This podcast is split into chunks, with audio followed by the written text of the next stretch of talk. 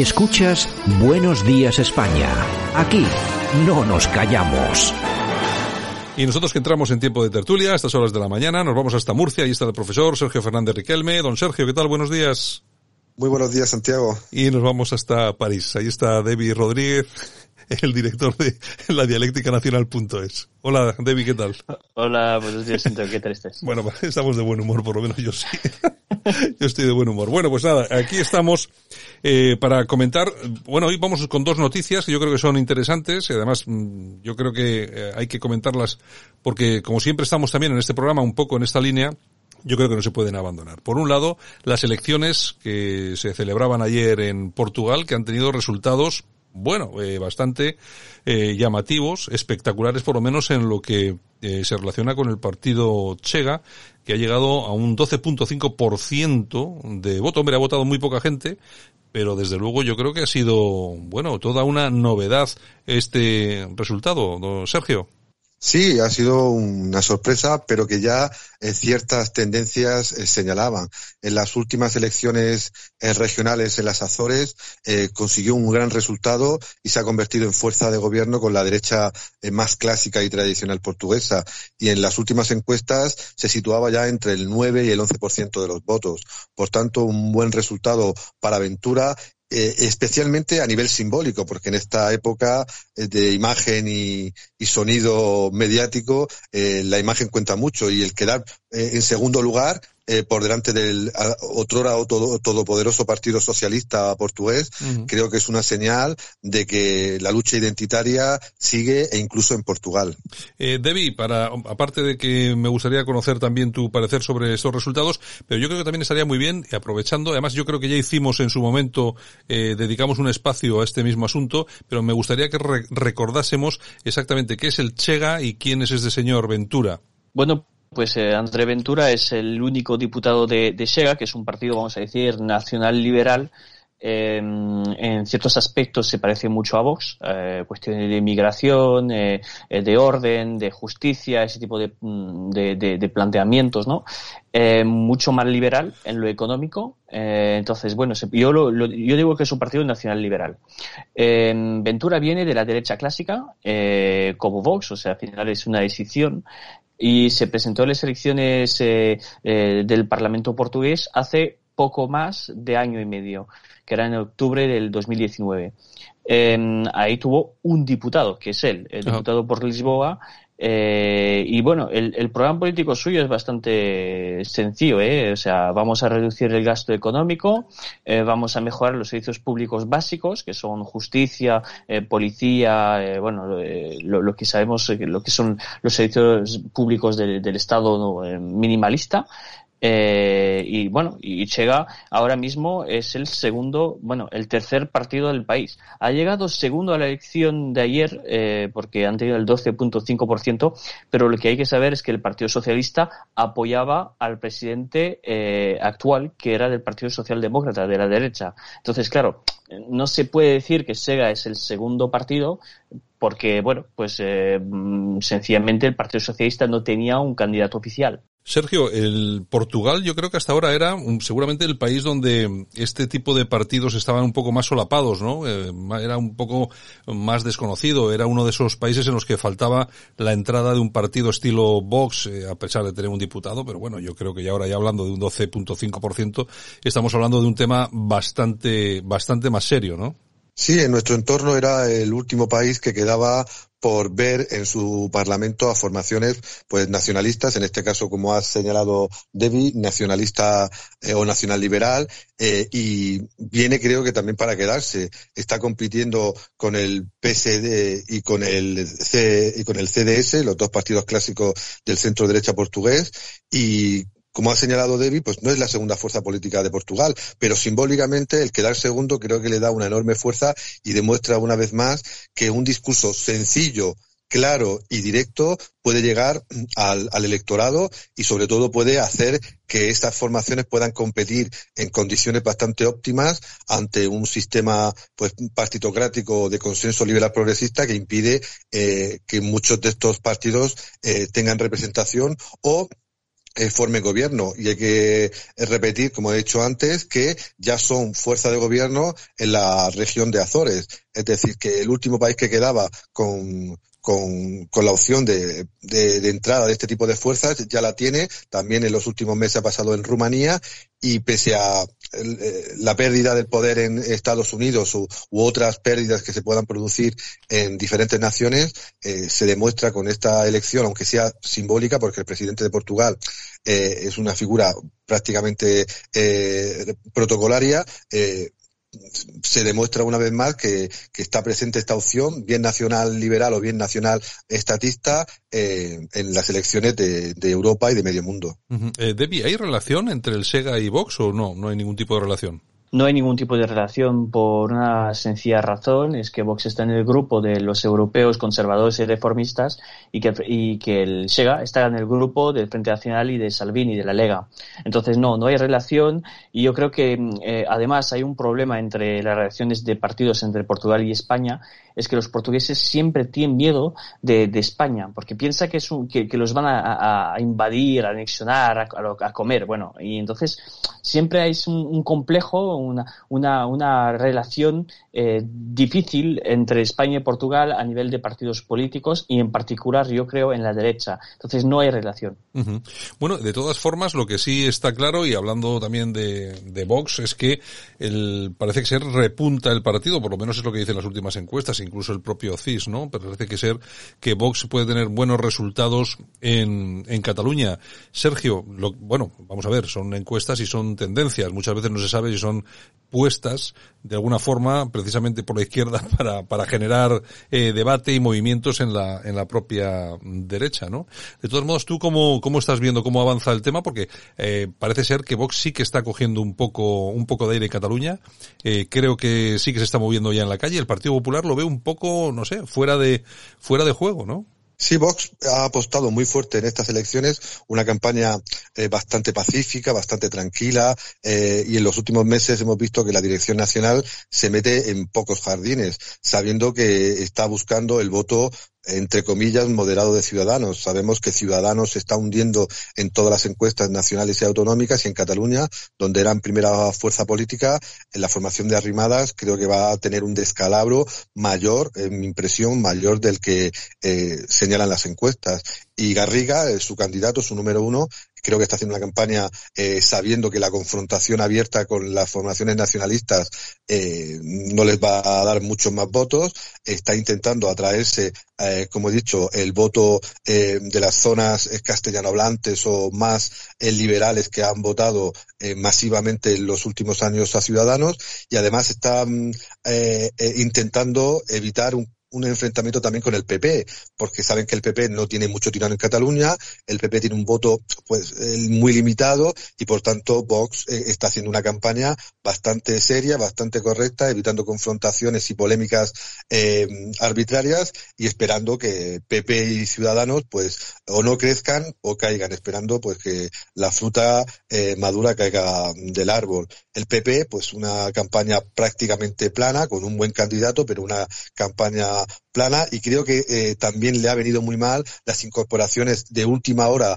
de cargos de Ciudadanos, que no venían para ampliar la base del partido, sino que parecen, y así lo han demostrado varias entrevistas y artículos, que eran candidatos que se veían pues fuera del Parlamento, fuera de las instituciones, que han corrido rápido y deprisa para integrarse en el Partido Popular. Además, todo este escenario creo que le viene muy bien, directa o indirectamente, al PSC, que con su operación Illa puede ser opción de gobierno, sobre todo viendo que estos partidos pues no están haciendo una campaña tampoco muy agresiva contra ella y el Partido Socialista, porque confían en el mal menor, ¿no? En la teoría del mal menor. Mucho menos malo es un gobierno socialista en manos de ella que un gobierno independentista en manos de ERC. Y por eso veremos, como ha advertido también el secretario general de Vox, si en una futura investidura de ella votarían a favor, en contra o se abstendrían. ¿Tú, Debbie, no crees que ha sido un error de Ortega Smith adelantar que apoyaría un gobierno de ella? Bueno, yo pienso que es un error, yo pienso que es un error porque eso significa que Vox piensa que ella es un constitucionalista. Ya sabes lo que pienso de la Constitución española, que yo creo que ha sido un error gravísimo, pero ellos piensan que el PSOE es constitucionalista. En realidad vamos hacia un gobierno del tripartit, que era el gobierno clásico antes de la llegada del gobierno íntegramente compuesto por nacionalistas, que era el gobierno de Montilla. Es decir, la extrema izquierda, Podemos, Esquerra, de la izquierda independentista, y el PSOE, el PSC. Entonces, yo creo que ha sido un error por parte de Javier Ortega Smith y que, además, eso demuestra que Vox no está dando la batalla cultural como tampoco la está dando el Partido Popular. Porque si tú ves, por ejemplo, la presentación de la candidatura del Partido Popular en Cataluña, Casado, que estuvo ahí, estuvo hablando de economía, únicamente de economía. 20 minutos hablando de economía. Es un tema muy importante, sí. Más con esta crisis del coronavirus, sí. Pero en Cataluña tienes que hablar de los problemas que son los problemas de la secesión, del independentismo, de esta gente que quiere romper una nación milenaria. No tienes que hablar de economía, tienes que hablar de cosas de fuertes, si no, pues sigues con unos 5 o 6 escaños y bueno, pues y de ahí no vas a pasar. O sea que bueno, el Partido Popular como siempre blandito y Vox cada vez más como el Partido Popular, y ya se vio con el tema de las vacunas y ese tipo de cosas, O sea, vamos hacia un Vox que va a ser como Wilders, un partido pues un poco más radical, pero no mucho. Sergio, ¿estás de acuerdo con Debbie? Yo ahí quiero disentir de mi amigo Debbie. La situación en Cataluña es la que es. Hace 4 años Ciudadanos ganó las elecciones y no ha podido gobernar. La mayoría independentista es bastante clara. Y el PSC, como también ha dicho Debbie, no es un partido expresamente constitucionalista, sino que siempre que ha tenido la opción ha gobernado con fuerzas nacionalistas y soberanistas. Pero es que la realidad es la que es. Si Vox entra en el Parlamento, va a tener que elegir una disyuntiva que está en la clave de la supervivencia de España como nación. Es mejor un gobierno socialista con todos sus defectos y con todos sus problemas, o volvemos otra vez a un gobierno soberanista con ERC, Junts per Cat y el PDeCAT, que vuelva una y otra vez a reclamar la independencia y la ruptura de España. Es una decisión muy dura, hay que taparse la nariz posiblemente, hay que explicarlo muy bien, pero claro, en la situación que tenemos ahora mismo en Cataluña de supervivencia de la unidad de España, a veces la teoría del mal menor pues no es la más indicada, pero ahora mismo creo que es la única opción viable a corto plazo en la región. Obviamente lo necesario es una batalla cultural a largo plazo, pero ni PSOE, ni PP, ni Ciudadanos la han dado en estos tiempos. Tampoco vayamos a exigir a Vox que se suicide directamente contra una mayoría independentista. Posiblemente no sea la mejor opción, pero en el escenario actual de Cataluña creo que donde se juega, repito, la unidad y la igualdad de todos los españoles, hay decisiones que pueden ser muy duras, pero viendo las circunstancias, yo ahí creo que disiento un poquito de Debbie. Bueno, yo pienso que las dos visiones, las dos opiniones son válidas. Lo que pasa, a mí, yo lo que siempre hago es echar un poco la vista atrás, ¿no? Y me acuerdo ahora mismo de las elecciones municipales, de lo que hizo el señor Valls en Barcelona, es decir, apoyar a ni más ni menos que a la actual alcaldesa para no darle la alcaldía a esa republicana. Pero bueno, es que ahí hubo un partido que se destacó por la crítica, que fue precisamente Vox. Debbie.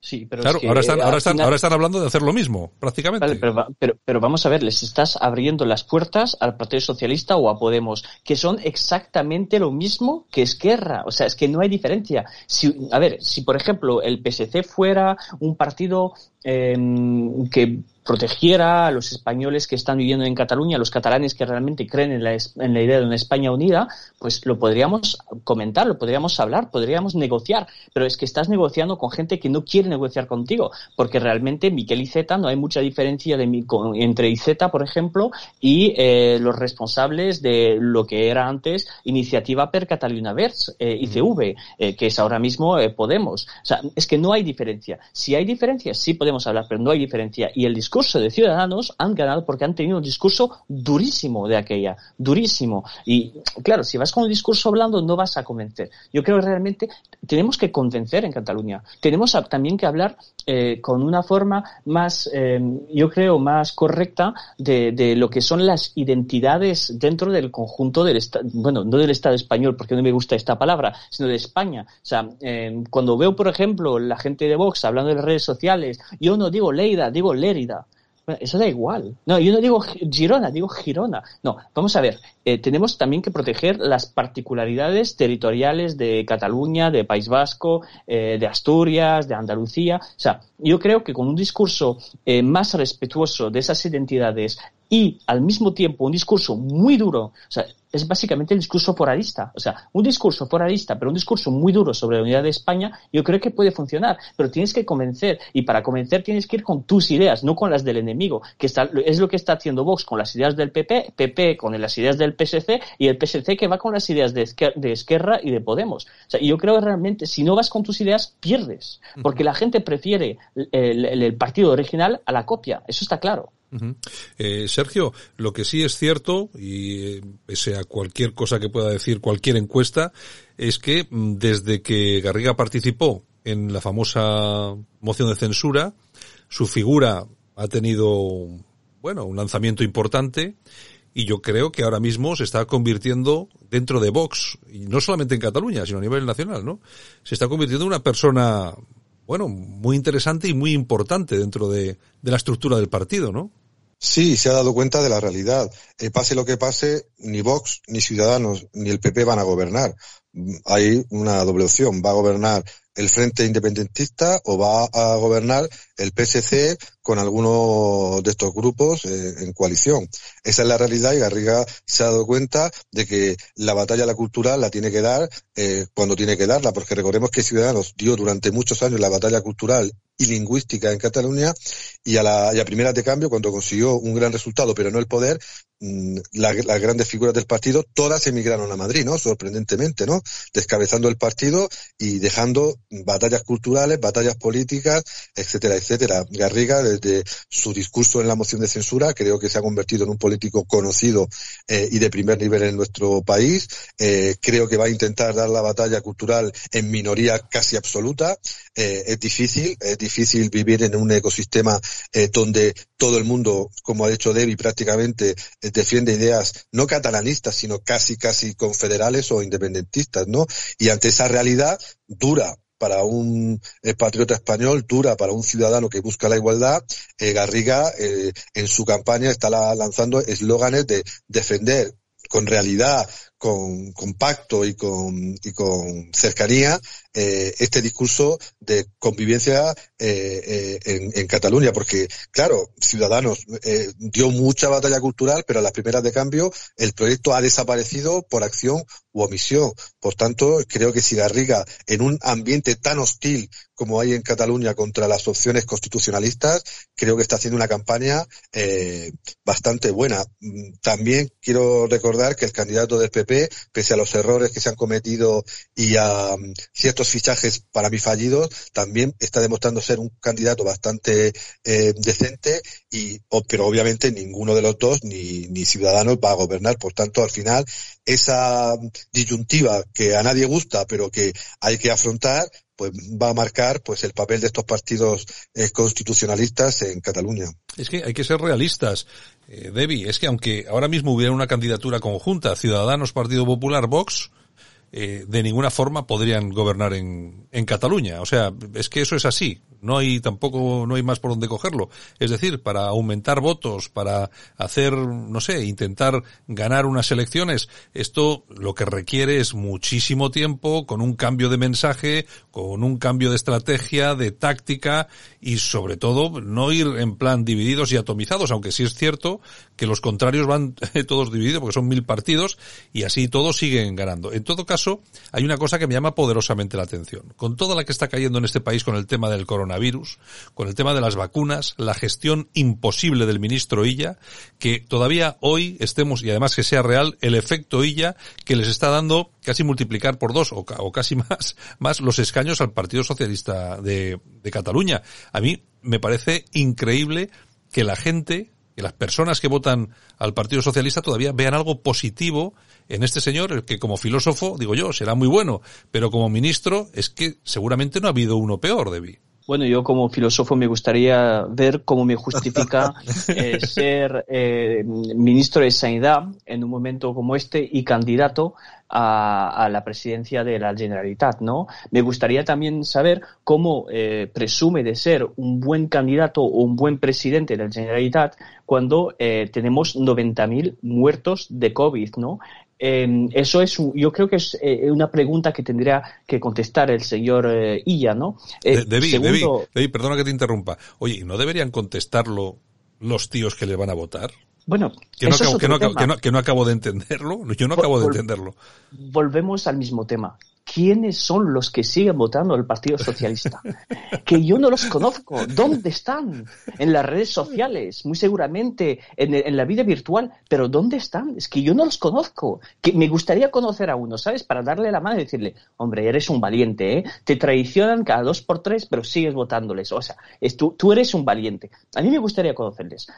Otra cosa que estabas diciendo justo antes, yo creo que el principal problema es un problema de instituciones. ¿Cómo es posible, por ejemplo, que Ciudadanos tenga la mayoría de los votos y que no pueda acceder a la presidencia de la Generalitat? Eso tendríamos que también pensar en las instituciones. O sea, ya sabes que para mí las autonomías tendrían que desaparecer. Pero si, por ejemplo, decimos que no queremos destruir el Estado de las autonomías, bien, entonces tendríamos que, por ejemplo, hacer que el primer partido, el que llega a la cabeza de los resultados, ¿no? Encabeza los resultados, que pueda dirigir con una mayoría el Parlament y en la Generalitat. O sea, yo no creo que tengamos que decir, no, eso es la realidad, no podemos hacer otra cosa. No, hay muchas soluciones. En todos los países de Europa, en casi la gran mayoría, en Italia, en Grecia, en Francia, se hace una cosa muy sencilla. El partido que llega primero tiene una especie de bonificación que le permita tener una mayoría en el Parlamento. Después podemos tener unos partidos minoritarios que puedan tener un cierto poder, ¿no? No hay ningún problema, pero el primer partido tiene que dirigir, o sea, tiene que dirigir la mayoría, no ese tipo de 3 o 4 parlamentarios que están hablando en el Parlamento, negociando los acuerdos, no sé qué, los presupuestos. Eso no es posible. O sea, el voto tiene que ser la máxima doctrina de la democracia. Cuando te votan, diriges. Si no te votan, no diriges. Y no tienes que hacer unos pactos con no sé qué partido minoritario, los de la CUP, los de... No, o sea, eso no es posible. En ningún país del mundo es así. Y entonces tenemos una democracia que es una democracia fallida. Es una democracia que no funciona y la gente no cree en esta democracia. Y lo hemos visto en Portugal, la gente ya no vota. En España tampoco, en Francia tampoco. Porque les estamos engañando. Dejamos el poder político a los políticos. No, el poder político debe venir de la gente, de la democracia, del voto. Llegas primero, diriges. Llegas último, pues no diriges. Y sois 3 tíos en el Parlamento. Punto. Debe ser así. Punto. Me parece muy bien. Bueno, último minuto, porque quiero preguntaros qué opináis sobre toda esta ristra de políticos y de militares que se han saltado las colas para ponerse la vacuna. Yo siempre he dicho, hombre, no me fío mucho de la vacuna, pero claro, veo a estos tíos que seguramente tienen que saber más que yo sobre el tema de la vacuna, correr de esta forma, saltarse las colas, pasar por encima de la gente para vacunarse, igual tengo que cambiar de opinión, igual hay que vacunarse. Bueno, esto es la peor imagen que puede dar un país, ¿no, Sergio? Sí, parece una campaña propagandística, ¿no? Vemos como los políticos se saltan los protocolos y las colas y están vendiendo que es necesaria y es urgente la vacunación, pero al final es un reflejo, como tú has dicho, de un Estado fallido que donde la partitocracia campa por sus anchas, los políticos se creen superiores, se creen mejores que el resto de los mortales y en muchos casos se ha demostrado que les llaman a ellos por ser políticos o ellos mismos se presentan por ser políticos. Al final, el viejo refrán del que vale se dedica a trabajar y el que no vale se va a la política, ¿no? Debbie, ¿en Francia ha habido algún caso de esto, de algún político que se haya saltado o militar que se haya saltado la cola? Sí, sí, los hay, pero te voy a decir una cosa, yo no lo veo mal, porque claro, eso es como en una guerra. Tú tienes el jefe de Estado, pero es verdad, tú tienes el jefe de Estado, lo tienes que proteger. Entonces, le ponen la vacuna, o sea, yo lo veo bien, o sea, eso lo veo bien. Lo que veo un poco más complicado es que esta gente tenga confianza en esta vacuna. O sea, que a lo mejor nos van a desaparecer el 90% de los políticos por la vacuna. O sea, eso también puede ser otro caso. No, es que hay que ser loco para ir a vacunarse como prioritario. O sea, hay que estar totalmente fuera de la realidad, ¿no? Bueno, yo creo que tú estabas diciendo, no, es que a lo mejor tengo que cambiar de opinión. No, sigue con tu opinión. Tenemos unos políticos que son muy malos y hasta para su propia salud son muy malos. O sea, es que no saben lo que es bueno para ellos. Entonces yo, realmente, si la vacuna tiene efecto, te voy a decir una cosa, está bien que se vacune primero a los dirigentes. O sea, yo creo que, como en la guerra, se tiene que preservar al general, al jefe y al ministro, no hay ningún problema. Pero que se vacunen, bueno, esta gente o es muy valiente o no tiene ni idea. Bueno, y además, si se vacunasen todos los políticos y saliese mal el tema de la vacuna, igual teníamos suerte nosotros y nos quitábamos a toda la clase política de en medio. Tampoco sí, es que... pues que empiecen los de la CUP, ¿eh? Y los de Podemos. Yo les doy la vacuna, les pago la vacuna gratuita. Bueno, señores, que nos vamos, que nos hemos comido todo el tiempo. Don Sergio Fernández Riquelme, un abrazo muy fuerte y gracias por estar con nosotros aquí otra vez este lunes. Un fuerte abrazo. Y nada, Debbie, director de LadialécticaNacional.es, un abrazo y nos vemos también la semana que viene.